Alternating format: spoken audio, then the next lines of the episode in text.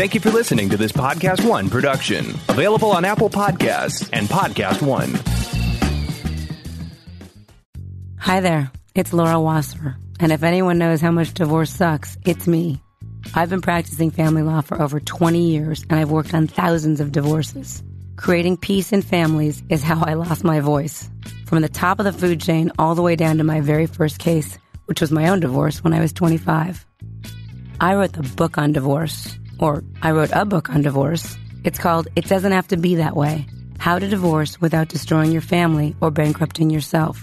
That book became a bestseller because it presented another option for ending a marriage. One that doesn't necessarily include lawyers, and one that leaves more money in both parties' bank accounts and less animosity in their hearts. We created It's Over Easy, the one stop breakup divorce resource online with the same principles in mind. So, welcome to the Divorce Sucks podcast, where we talk about breaking up, getting divorced, and moving on. Good morning. Good morning. We've talked the whole night through. Good morning. Good morning to you. Good morning, America. Welcome to the It's Over Easy Sunny Side Up report. I'm Laura Wasser. Bonjour, I'm Johnny Rains. this is the part of the Divorce Sucks podcast when we talk about what's happening today in the wonderful world of divorce, breakups, and dating afterwards. And speaking of divorce, this week is like a celebrity dissolution cornucopia. I just don't know where to start. Start somewhere, Johnny. Well, then I'll start with sports. You know how I love sports. Mm, sort of. Um, but I've always believed that if you can't be an athlete, be an athletic supporter. But I'm bump. uh, but anyway, um, there's some uh, co-parenting news uh, from HollywoodLife.com by Bonnie Fuller that talks about uh, Larsa Pippen, who filed for divorce from NBA legend Scottie Pippen this month, um, and they have decided to co-parent and uh, you know stay friends. Co-parenting that is a slam dunk. Good job, guys. There are two big divorces in the world of celebrity and Hollywood this week. Chris Pratt and Anna Faris finalized their divorce. Um, they came to a very amicable agreement, according to the tabloids. Um, and you might know a thing or two about it, but I know you can't speak about it, can you? No, but I can tell you that I plead the fifth. No comment. Moving on deeper into celebrity news, Ben Affleck and Jennifer Garner uh, mediated their own divorce and uh, done it without attorneys. It's pretty impressive and neat to see that celebrities can do it the It's Over Easy way. Another thing that's interesting in the world of divorce is that uh, Sarah Jessica Parker's HBO series Divorce just got renewed for season three. Have you seen that show? I've watched a couple episodes. Interesting. I don't know why it takes three seasons to get divorced, though. I don't know. They obviously weren't doing it online. I think maybe they tried to get back together a couple times or something. I don't know. I've seen it, but I think I didn't pa- watch past the first season. Maybe we should check it out. well, that Thomas Haden Church is, you know, a nice drink of water. It's just delicious. All right, enough with the celebrities. In the real world, and again, this I mean, this is not a funny story, but it's a uh, it's it's symptomatic of what is the problem, I, I guess, globally about the divorce process and legislating it. Um, the South China Morning Post. Zoe Lowe writes about an Ethiopian woman. She's identified in the article as Sasa, um, is getting divorced in China, and her divorce has been delayed for at least a month because Sasa cannot find a translator to help her complete the process. It's crazy. Yeah, she can't speak Mandarin. She can't complete the divorce process, and she's been unable to officially divorce her husband because Chengdu's civil affairs office requires foreigners to make a verbal statement of annulment in addition to signing divorce papers, the report said. The local government website does not explain why this is a requirement. It's the great divorce question, that that that velvet curtain that we just can't ever see behind and that's why I'm trying to figure out a way to make it easier for people, at least the legal part of it to get divorced because this is a perfect example of how frustrating it could be. Um, it does beg the question how she actually got married to this person in the first place since they don't seem to speak the same language. So of course I was intrigued and I read about it. And how'd she talk to the journalist? Well, I don't think she gave the report to the journalist, but she the, she, the couple met when Sasa was working with her cousin and her cousin's husband in a convenience store they owned. And although she was unable to communicate verbally, the 25 year old agreed to marry her husband, Wei, who was seven years her senior. But even after a month, they couldn't really seem to function. But I think a big problem, and I see this in many marriages, is that Zaza ate very little, and this soon became a source of frustration for her husband, who said he cooked to her taste. Hmm. So again, if you've taken anything away from this morning's Sunny Side Up report, please know bad idea to get married. A to someone who doesn't speak at least the same universal language of love and cooking as you do, but B, perhaps more importantly, know the laws in the state or venue or province in which you marry so that if you do need to get out of the relationship, you won't be hung up for over a month looking for someone who can interpret the, the laws for you. Absolutely true. Hope for the best for dear Sasa. Yes. All right. So, um, Heavy.com's Tucker Cummings Miller shares the 15 best divorce gifts, the ultimate list, which is updated. So, again, I'm always uh, curious to see what these are. None of these seemed so great to me. There No. was a couple books. There's a um, coloring book. There's a coloring book, which of course we need. And then there is the best beauty focused divorce gift Dead Sea Mud Mask Luxury Gift Set. I have no, what hmm. does that have to do with divorce? I guess you know the Dead Sea or dead relationship. I like the Panda Planner for twenty four ninety seven because you got to be planning all those new dates. Then there's a dress, which I, the best dress to give as a divorce gift. Oh, speaking of divorce dress, don't forget about our friends at the divorce Oh, dress. yes, the they, divorce they're coming dress. down to LA uh, in November to put you in the dress Right. at the Elizabeth Weinstock Atelier. Skeeves me out a little bit. And then um, there's a shirt that's sixteen ninety nine that says "Rockin' the Ex Wife Life." That's kind of cool. That's Okay. cool. Anyway, that's that's on heavy.com, the the ultimate list of the best divorce gifts. Speaking of rocking the best life after divorce, uh, I want to give a shout out to Divorce Diva Life at, on Instagram, who we reposted uh, this really cool shot that you sent. Uh, and uh, I just want to say thanks to the chicks at Divorce Diva Life on Instagram. Can you be on that site if you are not covered with tattoos, ladies? That's my question. I only have one. Does that is that not enough? Or, is, or does one count? One one counts. Believe me, it counts. And that's the Sunny Side Up report. Thanks, everybody. Who else has tried FabFitFun? If you don't already know about it, it's a seasonal box with full size beauty, fitness, and lifestyle products. It retails for $49.99, but always has a value of over $200. Their winter box is epic. It has products like a knit throw from Mark and Graham, body cream from Anthropologie, dry shampoo from Morib, a coaster set from Urban Home, and that's just the beginning of it. There were these amazing over the knee socks that I got and these cool bear paw gloves. I love all of the brands that they use from Kate Somerville to Dr. Brandt to Juice Beauty clothing like Bear Paw, Free People, Michael Stars, Trina Turk, and Milly. They are absolutely amazing. That winter box is going to sell out soon. So make sure you get in there and don't miss out because if you use the coupon code DIVORCE, because you've been listening to the Divorce Sucks podcast, you get $10 off your first box at www.fabfitfun.com. So that's $39.99 for $200 worth of stuff. Check it out. It's super cool and it'll be a little bit of Christmas in November. Today's episode of Divorce Sucks is about the future yours, mine, and ours. By the time you hear this, the midterm elections will be yesterday's news. Did you vote? If not, too bad, because you kind of gave up your right to complain. And if you did vote, what we do have to complain about is, hmm. For those of you out there who are new to the show, thank you for downloading and listening in. For those of you who know me already, welcome back. This is an auspicious time in our country's history. Whether you're in a happy relationship or one that's ending, you still have the power to make your next move better than your last, with the determination to make whatever comes next an investment in your future happiness. And who better to talk to about future happiness than the outspoken activist, actress, author, comedian, producer, Vanity Fair dubbed the Queen of Comedy, my friend Chelsea Handler is here with us after a night of live streaming and recovering at the All Star Get Out the Vote Telethon for America. Welcome to Divorce Sucks, Chelsea. Thank you, thank you, thank you. Hi, everybody. I'm not divorced because I was smarter than that. I never got married. We're going to talk about that too. But first, I just have to because you're like my fount of information of all political. Tell those of us who did a little, we went out, we sent money, we did a little canvassing and a little phone banking. How do we do? It wasn't a blue wave. No, but, but they're still counting a lot of the seats, and they're saying that there could be up to 35 to 40 seats that we actually did flip instead of just 29 or 30. Okay. So we have to pay close attention. There's a lot of things that are still being counted in, in Georgia. Brian Kemp just recused himself from counting the votes for that election, and Stacey Abrams is going to challenge him. So, you know, these things that we still have some optimistic things. I mean, the important thing is that we did get control of the House. We did. We did not get control of the Senate, but that wasn't really something that we were going in thinking was going to happen.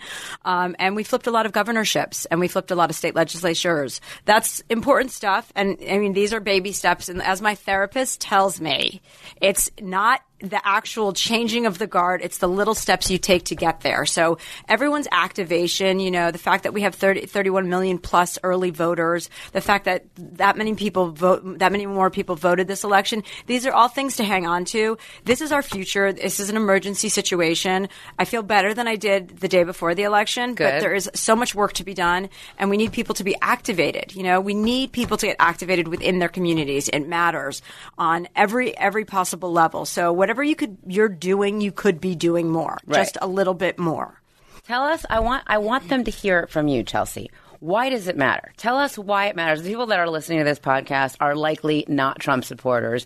They are women and men, but they're probably like-minded. So you're not going to say anything that's going to offend anybody. Not that you give a shit about that anyway. Tell us why it matters. Well, it matters because I mean every single vote counts. Every single person you talk to, if you get 10 people to vote that never voted, you're doing something. If you get 3 people that never voted to vote, you're doing something. It's about getting people activated and then staying activated. So, as soon as somebody is involved in an election and sees the result of their action, you know, that that that kind of begets more action and then people understand that you can have a say in politics and it's a local level situation as well as a national level. And I'm sure almost every single person listening to this has a child. Do you care about the environment? Do you care about your child having a right to an abortion? Do you care about your, you know, your child living in a community where her voice matters or his voice matters? Do you have an LGBTQ child? All of these issues affect us in one way or another. And just because it doesn't touch in your, you know, your home, it touches people around you. And we have to be voting for each other. Black women vote in their best interests every election. White women do not. We need to do what black women are doing and vote in the best interest of all women. Did you hear that, white women? We need to do what the black women are doing. Johnny, just saying. Okay. I've always been the one to say that. And for those of Johnny is a black woman. so he understands. For those of you who don't know what Chelsea did up to this election and is going to be doing as we go on, again, Chelsea's a comedian. She has totally become an activist here. She is the person I, and I'm, I have a few years on me, go to when I have questions about certain things or, or go to to see what she's thinking or what she's doing. So I know there was something about you in your closet topless or something like that. What did you do to really say to people, hey, pay the fing attention. I need you to do this and get out there? Well, first and foremost, I covered my boobies Oh, because did? I'm Okay. over my phase of running around topless. So I held on to them tight, and they're both a handful. Okay, so I took both hands, and I was videotaping, so it was not easy. How, what, where was the thing? Where I was, the I was just uh, probably on Instagram stories or something. No, I mean, where was the phone? In the butt, Oh, Bob. I think I was holding them one with the. Yeah, it was in my butt. Uh, I think I was holding my boobs with one hand. I don't remember. Okay. It was a quick video. it Check was it out saying if you vote. guys can. All right, and and you touched on a couple of things. If we care about our kids, and I I have kids, and I care about my kids. Neither of them is a girl, so neither of them will be getting an abortion. But I would imagine that at some point, knowing my boys as I do, even though they're only 13 and 8, they're going to get somebody pregnant. And we grew up in an era where you could get abortions. It was relatively new, but it was legal. I just read Jodi Picoult's book called a, um, a small, something Spark of Light about the abortion clinic in Mississippi and the gunman that was in there. And I really didn't know a lot of the facts that were in there.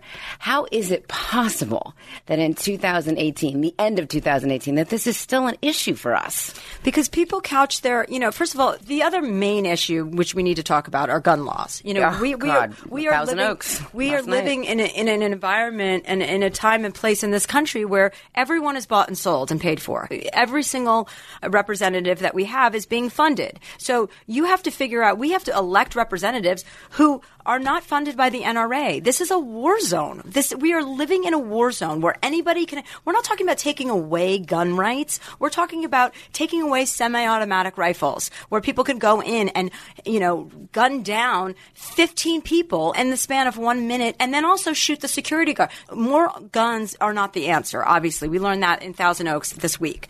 Those two security guards were killed. One police officer is dead. So having people there to protect the environment has no match for the guns that these guys are walking in on. As far as abortions are concerned, you know, why we're addressing this issue, you know, people are like, oh, we can go state by state. Yeah, but in Texas, I think there's one abortion clinic left in Texas. Same with Mississippi. And Mississippi, I mean, these people go and get unsafe abortions and then get sometimes infections that lead to death. And the women who can't afford, first of all, you have to travel. They can't afford to do that. People are raped and get pregnant. They have every right in the world to get an abortion. And why it would be prohibited being couched in religion you know, Planned Parenthood was started by Republicans. That was a Republican organization until they decided that they were going to co-opt religion and make that their stance, and then they were anti-abortion. So people need to get up to speed on their research and find out about all the people who are getting abortions, who are you know underage girls that are molested, and also, by the way, it's it's your right as a woman. If men had to go through what women had to go through with pregnancies, do you think that they would mm-hmm. ever? I mean, there would be birth control awarded to every single man. Yeah, and Here, they'd be here, applauded for their responsible decision making. I mean, again, you and I both grow up in an era where we probably had some not very safe sex at times and then sat there praying, praying, praying, praying to get our period. It may not be responsible to have unprotected sex, but it's more irresponsible. It's taking that irresponsibility a step further to then not do something about it and have a baby. Yeah, I mean, it's just, you know, the whole, we're just living in a time where the religious right has gotten caught up with the, the Republican right.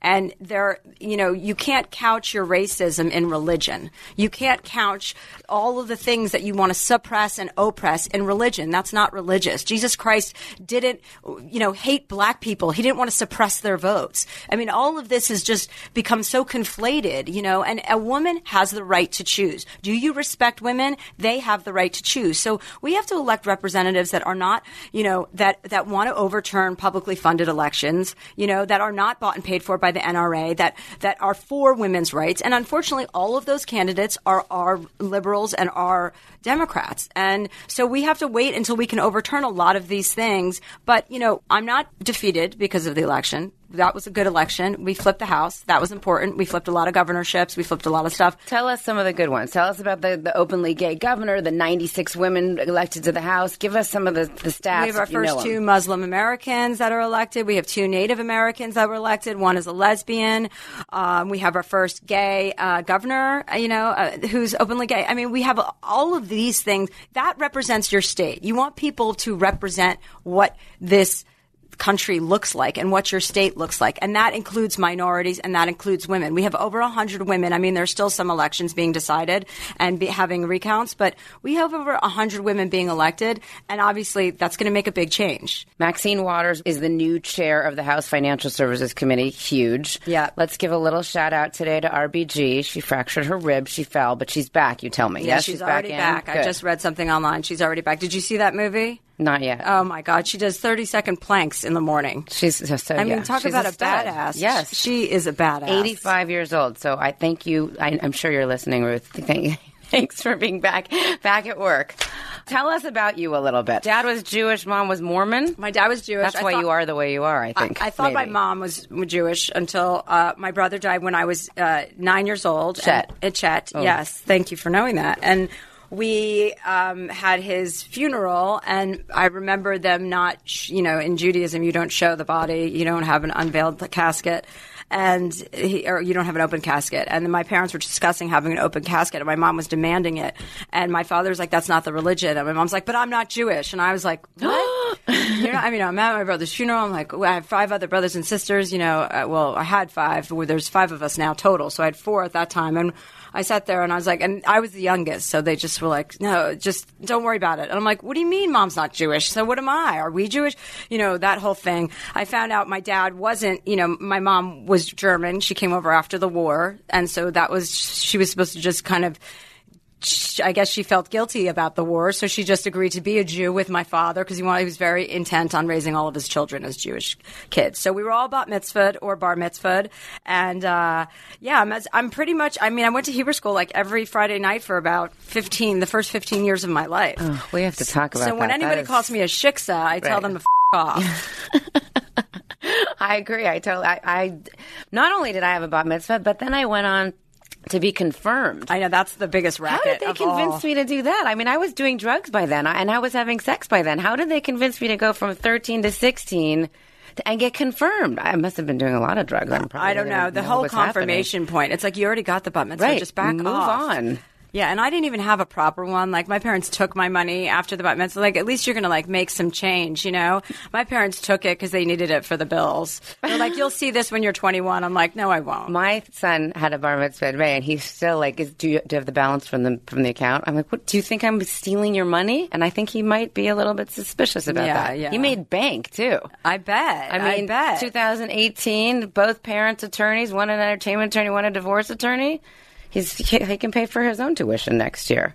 Okay, so you, where'd you grow up? in Livingston, New Jersey. All right, and so so then you so you're Jewish. Your mom passed away relatively recently, yes? Uh, no, about 10 years ago. Ten years ago, in my world. My, well, my- by the way, I have no sense of time, so it could have been five years ago. okay, so and, and are you still friendly with dad? Uh, he actually, Is friendly a relative term? Sorry to be a black bummer, but he also just died recently. He died about a month ago. Oh, okay. That's I'm okay sorry. though. I mean, he was old. It was expected. Like better off dead than living in the circumstance he was. He was pretty out of it. When did you come to California? When did you decide to go to do the, to f- follow this route? Well, um, um, I wanted to follow in your footsteps, so I went to community college for a half a semester in New Jersey. You're well on the path. County College of Morris, everybody, one of the top 10 community colleges in the country. Just kidding.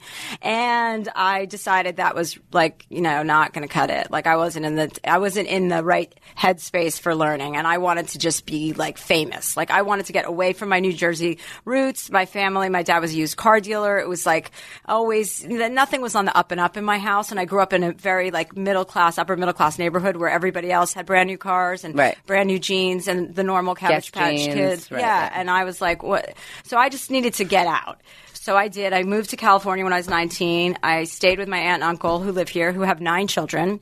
And Are they um, Mormons or are they the no, Jewish they're side? Not. They're Irish, Irish Catholic. Okay. it's my mom's sister. Yeah, so technically she's Mormon, but she doesn't give a shit about religion. Okay. Um, and so I lived with them on their sofa for about two years.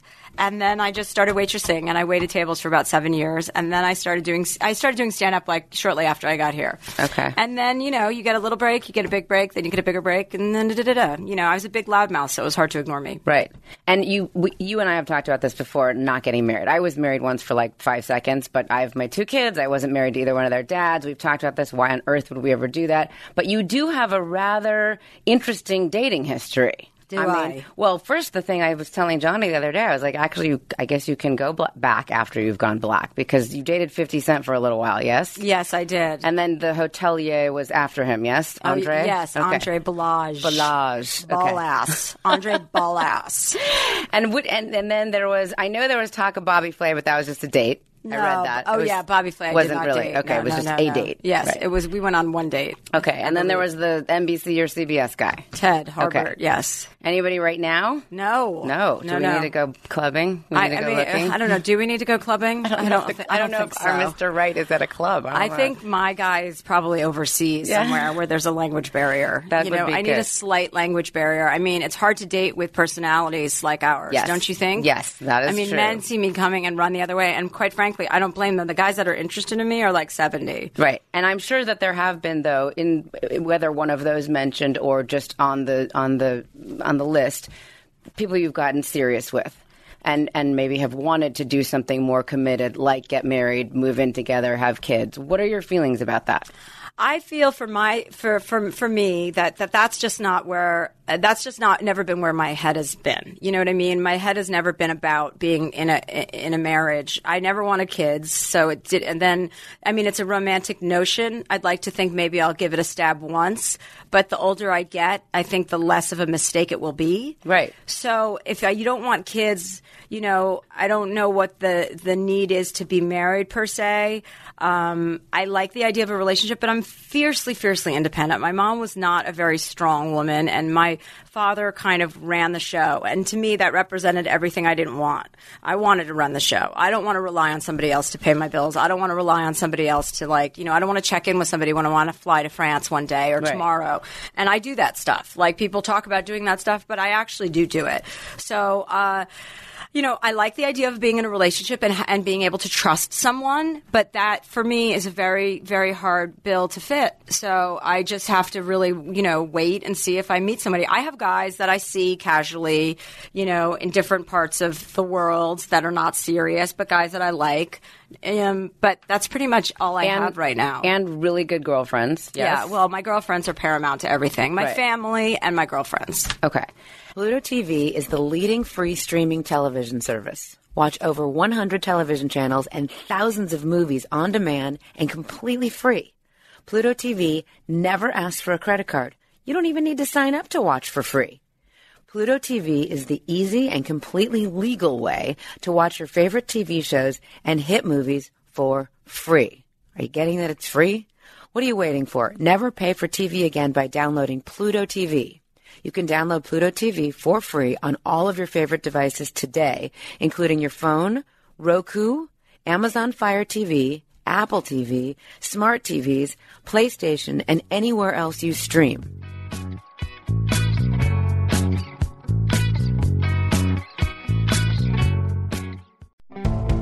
Get a floor that's 100% waterproof for life without sacrificing the style you want. The Home Depot has Pergo Outlast Plus laminate starting at just 279 a square foot. With 22 designer colors, Pergo Outlast Plus can fit any style in any room beautifully. And you can rest easy because it's waterproof. Get Pergo Outlast Plus starting at just 279 a square foot at the number one Pergo waterproof laminate flooring retailer, The Home Depot. More saving, more doing. U.S. only see warranty for details. Alexa isn't the only one with breaking news. Make sure to hang around at the end of this podcast for the latest breaking headlines on the AP News Minute. The hit podcast Zane's World found a new home on Podcast One. La Gonzalina. Probably should have corrected that before the show. World traveler, author, and alcohol aficionado Zane Lamprey is well learned in the art of embracing a good time as he reviews the best attractions and destinations on the globe. so we went to Black Market uh, Liquor Bar. Just tell us what you remember. That's what I remember. Check out Zane's World every Tuesday on Podcast One or wherever you get your favorite podcasts. I'm Laura Wasser. I've been practicing family law for more than 20 years, and generally, I found that there are no lightning bolts or magical signs that tell you when it's time to get divorced. But the simplifying thing about divorce is that it is a legal transaction, and I recommend you treat it that way. Try not to let emotion, hurt, fear, or anger dictate the circumstances and control your own destiny. This is the main reason why we created the online divorce service, It's Over Easy. Mm-hmm. And we wish it were over easy with our government, but as I said when Nicole Boxer, daughter of former U.S. Senator Barbara Boxer, was here on Divorce Sucks, we cannot divorce the United States. To commiserate and keep us vigilant, in studio today is activist, actress, writer, producer, and comedian Chelsea Handler. She is a household name. She's a star and a trailblazer among modern women. Her media credits include hosting the web television late night series Chelsea, starring in the sitcom based on one of her books, Are You There, Chelsea? The Netflix reality series Chelsea Does, and she hosted her wildly popular e talk show Chelsea Lately for almost a decade. Let's not forget the groundbreaking prank show Girls Behaving Badly. Chelsea has written five best selling books, including my favorite, Chelsea Chelsea Bang Bang. And she's currently working on her sixth book, which is going to be called Life, will be the death of Life me. will be the death of Me. and you too. Life will Chelsea's death will be the life of me. I mean the death of me. And she's producing a documentary for Netflix which sounds totally interesting about white privilege, particularly hers and and girls like me and just how we probably don't even begin to scratch the surface of understanding what our African American, Latina, um, trans counterparts go through on a daily basis, um, just by virtue of the way that they look, let alone sexual preference, religion, etc. And it also where you live in this country or other countries. And so interesting to me is how how people, particularly right after this midterm election, vote kind of based on what their families or their husbands tell them to do. That just fascinates me in 2018 that we're still doing that in this country. I know. I wish we could get to a point where men are like, "W- I'm voting for who my wife is voting for. Right. Don't, don't hold uh, your breath. Yeah, well, I know. Not in our lifetime, but hopefully we can shoot for the stars, can't we? We can indeed. Let's talk about that a little bit more. I posted something yesterday with the statistics of how many. So it's like 53% of white women voted for Ted Cruz. You know how anybody could vote for Ted Cruz at this point. and he's so charismatic and good looking that I mean, we got that, oh you know. Oh my God! I mean, can you think of anybody less?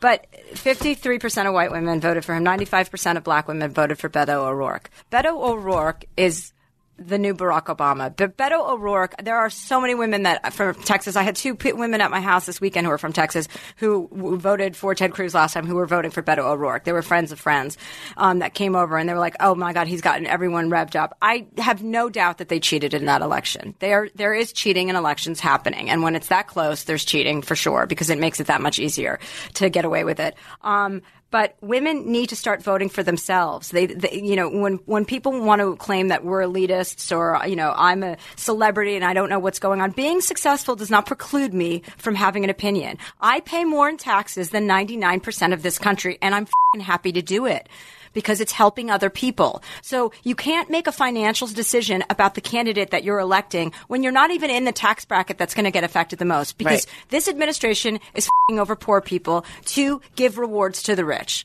That's been, they've done that. And why people don't understand that until it hits their pocketbook, they won't understand that. Women need to understand that you're not just voting for yourself, you're voting for every other marginalized community out there. And that's what your vote should be about, not what your husband thinks. And by the way, just a tip, guys. Your husband's not going to know. You can lie to him and tell him you voted for Ted Cruz.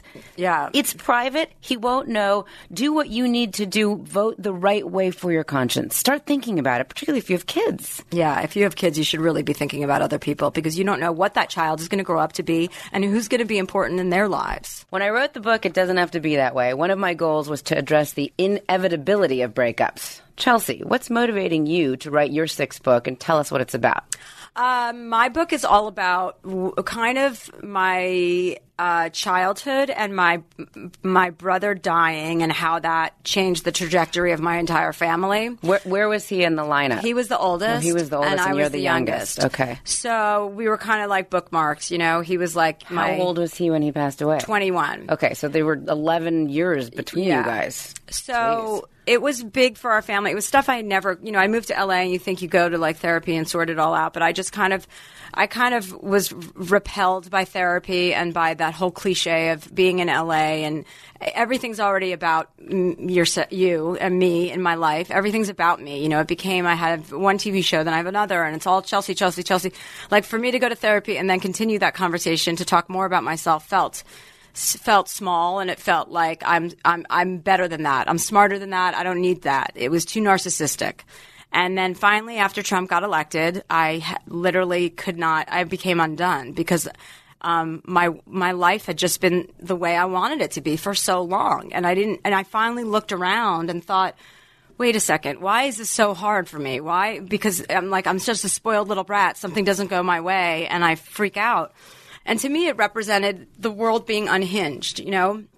And so I started seeing a real psychiatrist, Dr. Daniel Siegel, and I started seeing him and I started to really unwrap what, what has been my driving force this whole time because I thought my life's been going pretty well. I'm dealing with everything, but I had so much deep, deep, deep, deep pain that I just could never even scratch the surface of. I had been to therapists, you know, occasionally and spoken to them, but I never had somebody where I was really willing. I think Trump just f- turned, you know, put me over the edge in terms of, wow, like the world is not what I think it is. My experience is not the only experience. Like, let me look around and get outside of my own lane. Right. And in order to get out of my own lane, I had to really get in my lane and dig in and find out what my issues were so that I could actually try and make a difference for this election, go around the country, talk to people I didn't agree with, to hear opinions I don't agree with and to understand them and not to be so reactive, not to fight, fight, fight, fight, but to be to be a listener To and listen, to yeah. understand and gain a better understanding of all the people that did not have my experience and why they feel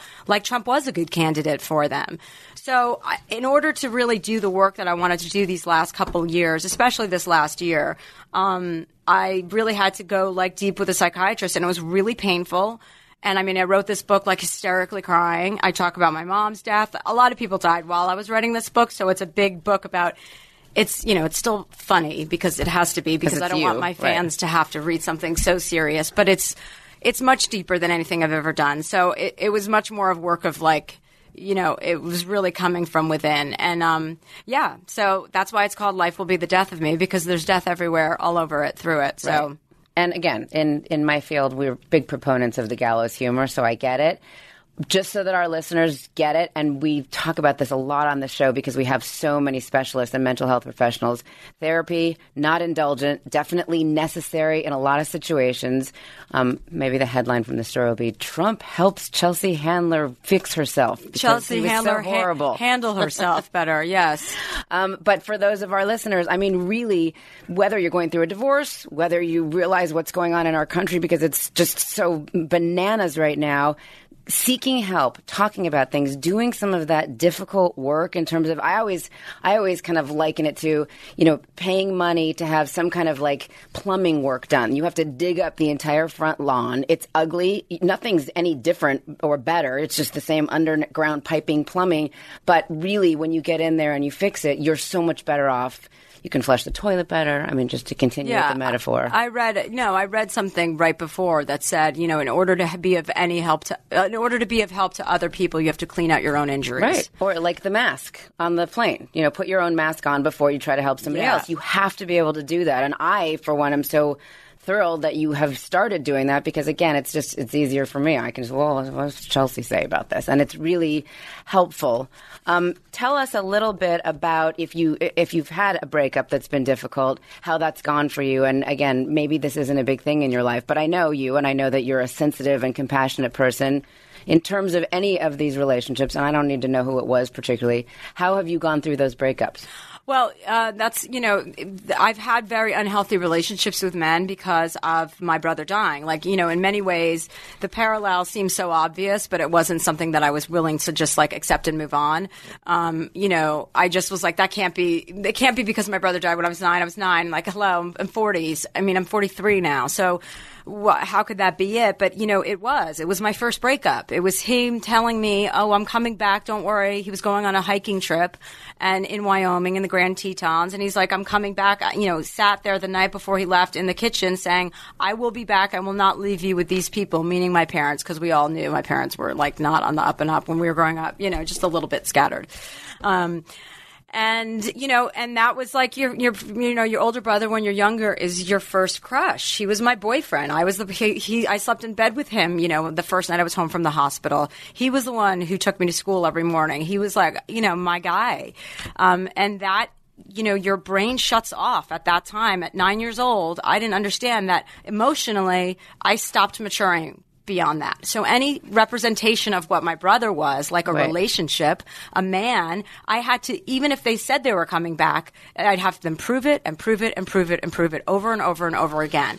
And if they didn't, if they, and even if in the slightest it was like, yep, you were right. I was right. I was right. You're Right. a liar. You, I can't trust you. I can't you're trust going to abandon me So there are two types of guys I've dated: guys that are really obsessed with me and really like interested in me and are all over me, which also drives you crazy because Yes. who the f- wants to deal with that, Right. Or there are guys that are dangerous, and I've only done that like once. And you know, in a major relationship over more than a course of months, because I'm smart enough to get get out of me. But there was something particularly like, you know, kind of um, that drew me back to this guy multiple times. And it was just that kind of equation, you know, each time repeating itself. Me, him doing something, you know, not being trustworthy, not being trustworthy. And the way I behaved was childlike because that's, that's when. I stopped Right. emotionally maturing with regard to men. Right. You know, because I'm like, oh, well, how can you, how can you parse that? I say to my doctor, how can you become, the, you know, how can I have had this, all this success and all of these things? And he's like, because it's not emotional for you. This stuff is like already, that's fine. The emotional stuff is where you're not going to grow until you clean out that injury. And, and that relationship was an example of how I, A, never want to behave again in my life, checking somebody's phone. I don't ever want to be that woman. Woman. Don't be that woman, I don't, guys. you know, I don't want to mistrust somebody. I don't want to, um, you know, go back to somebody, break up multiple times and get back. That's an unhealthy relationship. When you know all your friends don't approve of something, listen to them. Yeah. Please, you don't just listen to your friends. They know and your family. Um, and also trust your gut. If you don't trust somebody, there's a reason. So you have to trust your gut. And that's a long lesson to learn sometimes. You know, we think we're nailing it or we think we've got it this time. And then the next time it shows up in a different color and we get fooled again. Right. So we have to trust our gut and not waste time with the wrong people. It's okay to go out with the wrong person for a little bit, but don't go out with the wrong person for too long. Right. You know, you're putting the rest of your future on hold. Any of the significant relationships you have that you still keep in touch with, that you're still friendly with? Oh, I try very hard not to. No, Ted. Ted was when I was like, you know, tw- in my twenties, and or no, I was probably early thirties when I started at E, and he and I were together four years. We lived together. That's the only man I've ever lived with. Um, so we, you know, he knew me when I was like a kid, and so we keep in touch, and we have, you know, but I don't really keep in touch with anybody else now. No. Divorce sucks, but there's always a silver lining. Humor, even in this political climate, is power, and so is information. Remember that in 2020 when we get to vote for the next president. After last week's political showdown, let's get down to the truth. Chelsea, do you swear to tell the truth, the whole truth, and nothing but the truth when you answer the divorce sucks interrogatories? Yes. All right, I know the answer to this one, but are you single right now? Yes. What is your favorite breakup song? Oh gosh, I don't have a favorite breakup song. I really don't. I can't listen to music when I'm breaking up with somebody. I have to distract. What's the distraction? Weed, anything, okay. something to ameliorate. What would you say to cheer somebody else up, one of your girlfriends who's going through a breakup? The sooner you break up with the bad guy, the sooner you get to meet the good guy. I, I like it. And what romantic comedy could you watch over and over again? I hate romantic comedies. Really? Yeah, they're so stupid. They're mean, so good. Are they? Yes, I think so. I mean, I don't know. What's your favorite? I really like when Harry met Sally, but that's just showing my age. It's Yeah, just that's funny. She's like. Harry, you've already slept with everybody in New York. You're going to have to move to the tri state areas. It's so funny. Yeah, I I never mean- bought their relationship, frankly, but I did like their, I liked their friendship.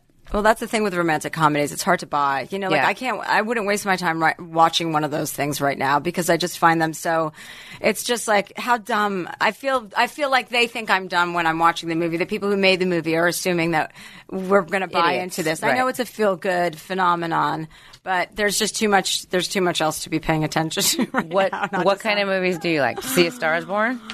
Uh, I I did not see it, but I feel like I've seen it because everyone's spoken about. It. Did you did you see it? Did I you? thought I liked it. I really did. I thought Bradley Cooper and Lady Gaga did an amazing job. I don't think I loved it as much as so many other people loved it, but I really, I thought they did a good job. It was, it was good for a couple hours. Yeah. like I wouldn't see it twice, or people that have seen it like four. times. I'm, I'm not that person anyway. I can't see a movie twice anyway. Right. No, I can't either. I can't read a book twice either. No, I, haven't mean, ever done- read a one book and done. twice. But I think it's so important, and there's so much value in reading a book twice. Like if I went back and read East of Eden or, you know, The Fountainhead I now. know, but I know what happens. I know, could- and there are too many other alert. books to read. I feel like guilty for not reading half of the books. I have a plan in two weeks. I'm going to. I have a house in Spain. Okay, I'm going where? to- what part of Spain?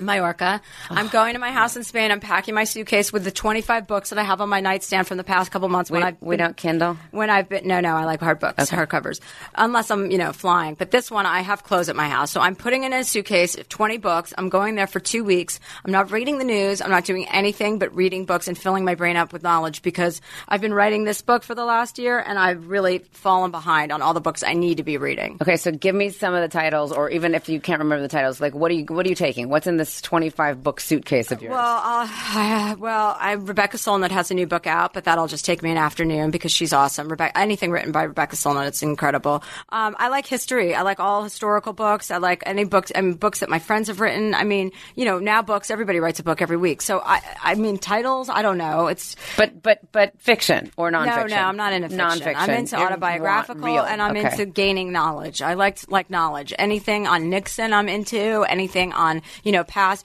presidents.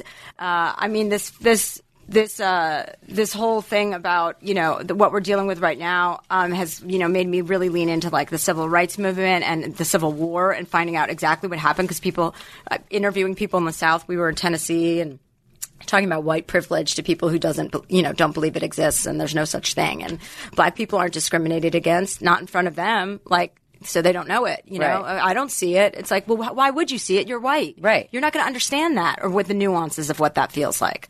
I was driving to court this morning. I had a court appearance before before this interview, and so I drive from my house, which is in West Hollywood, downtown because that's where the courthouse is, Los Angeles Superior Courthouse. And I'm driving, and I was on the phone with Matt, my boyfriend, who you've met, and I'm like, "Do you think that everybody who's 50 or 60 like says to each other at some point, you know, oh, this country's going to shit? I mean, do you think people were saying that when we were kids, like our grandparents? And I and he said, do you think people were saying it after the Civil War? I mean, he's from Cape Girardeau, Missouri, Missouri, which is where like Rush Limbaugh like introduced Trump, and people were fainting and they were playing Amazing Grace on Tuesday night. It was crazy, and he's not like that. I mean, he just can't even believe that he came from there. But I, I do. I think that every generation says, "Oh God, this country is just going to shit," and and I think it's our job. And again, I am 50 now, so I have to really be not the person that just goes, "It's going to shit, it's over." The person that tries to make it not go to shit. Yeah. No, I think everybody's been saying it the whole time. You know what I mean? I'm sure after the Civil War, you know, all the southern states were like, this country's going to shit. So, yeah, but it is our job to do something. I don't want to say, I mean, what, what, what am I going to just do? Sit around and just feed myself, you know, and take care of myself and only look out for myself? I think the biggest lesson for everybody is to take into account what it's like to not, I mean, I'm the total product of privilege. You know, I'm white, I'm pretty, I got what I wanted when I wanted in a, in a, in a, like, in a medium that was like underrepresented with females, you know, stand up comedy. Everyone said, "Oh, it's going to be so hard. You're the only one of the only girls." It wasn't hard. I stood out because I was a woman. So every disadvantage became an advantage. I've never been sexually assaulted. I've those things have never happened to me. And to find out that is happening all around, my friends are like, "Of course you have been. You've been just you were blacked out. You don't remember." I'm like, "Oh my god!" They're like, "Everyone's been sexually assaulted." or maybe, Chelsea. or maybe we just did. I, I'm the same way, and people will say like, "Oh, were you able to like overcome barriers by being a woman in your career?" Yeah, I was because I was cute. So Yeah. I would like tell some 65 year old guy like, "Hey, can we do this?" Wink, wink, and he wanted to make me smile, so he did it. Plus, my dad, there was nepotism element to it.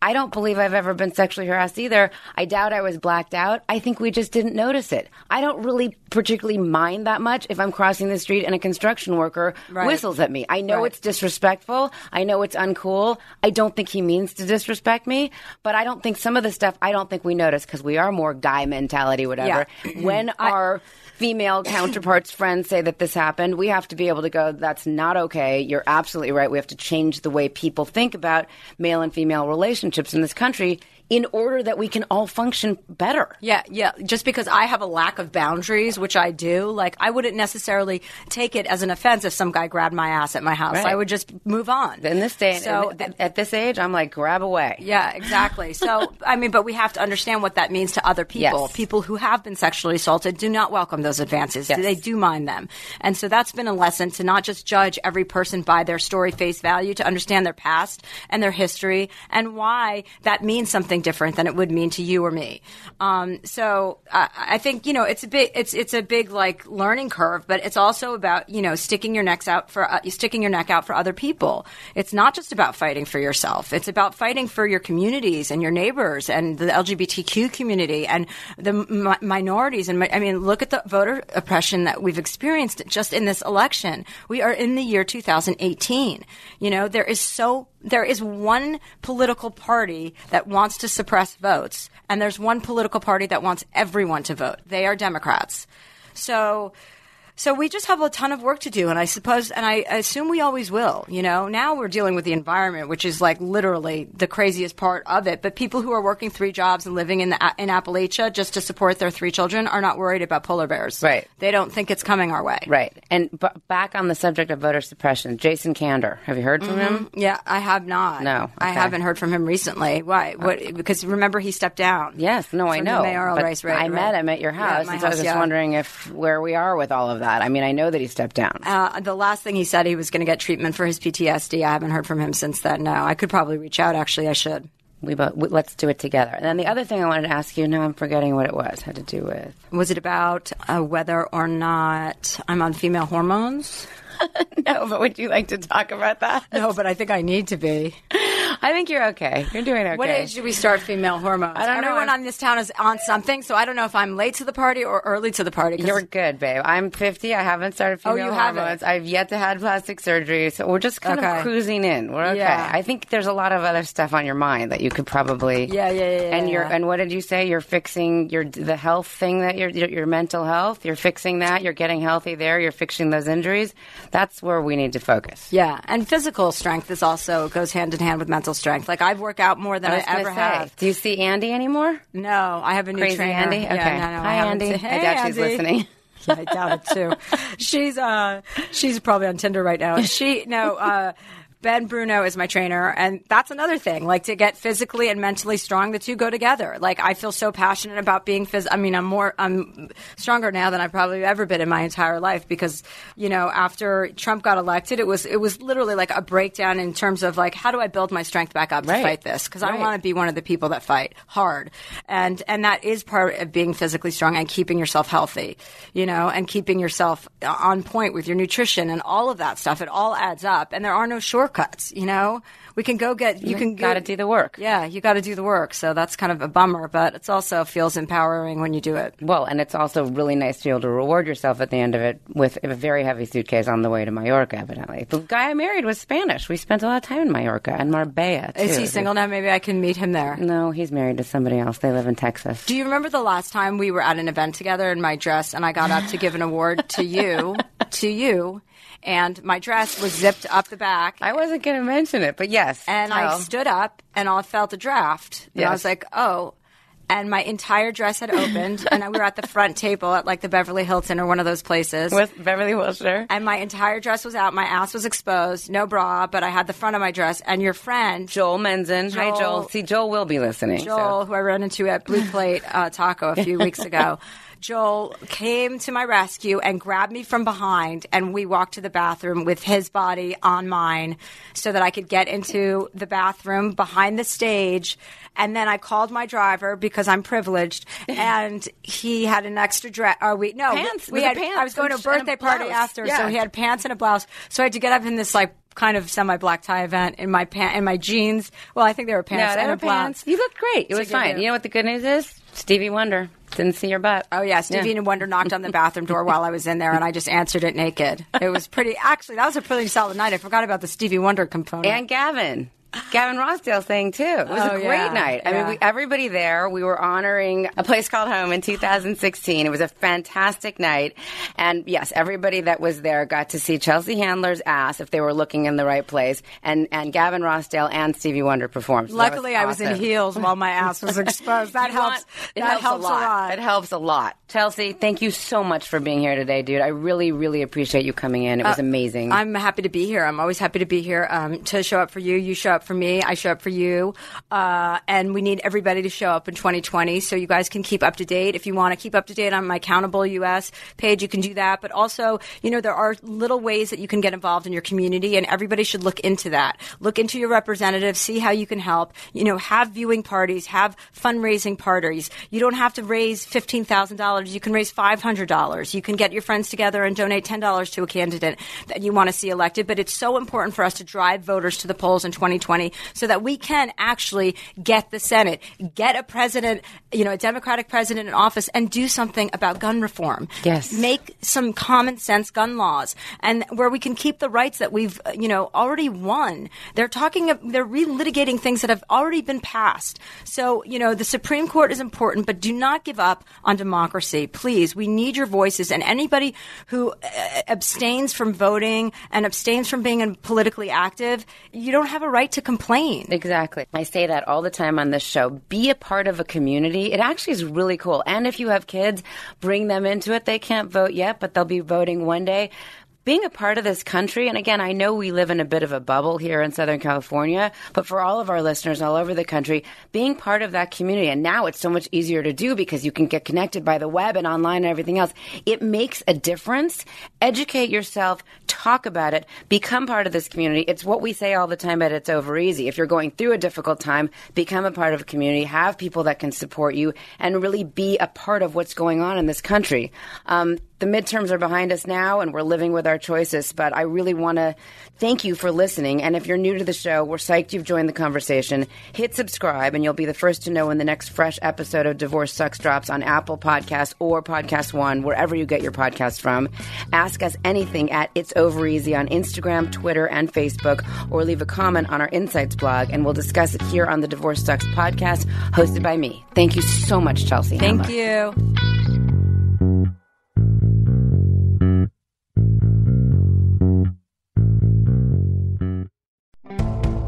Get a floor that's 100% waterproof for life without sacrificing the style you want. The Home Depot has Pergo Outlast Plus laminate starting at just 279 a square foot.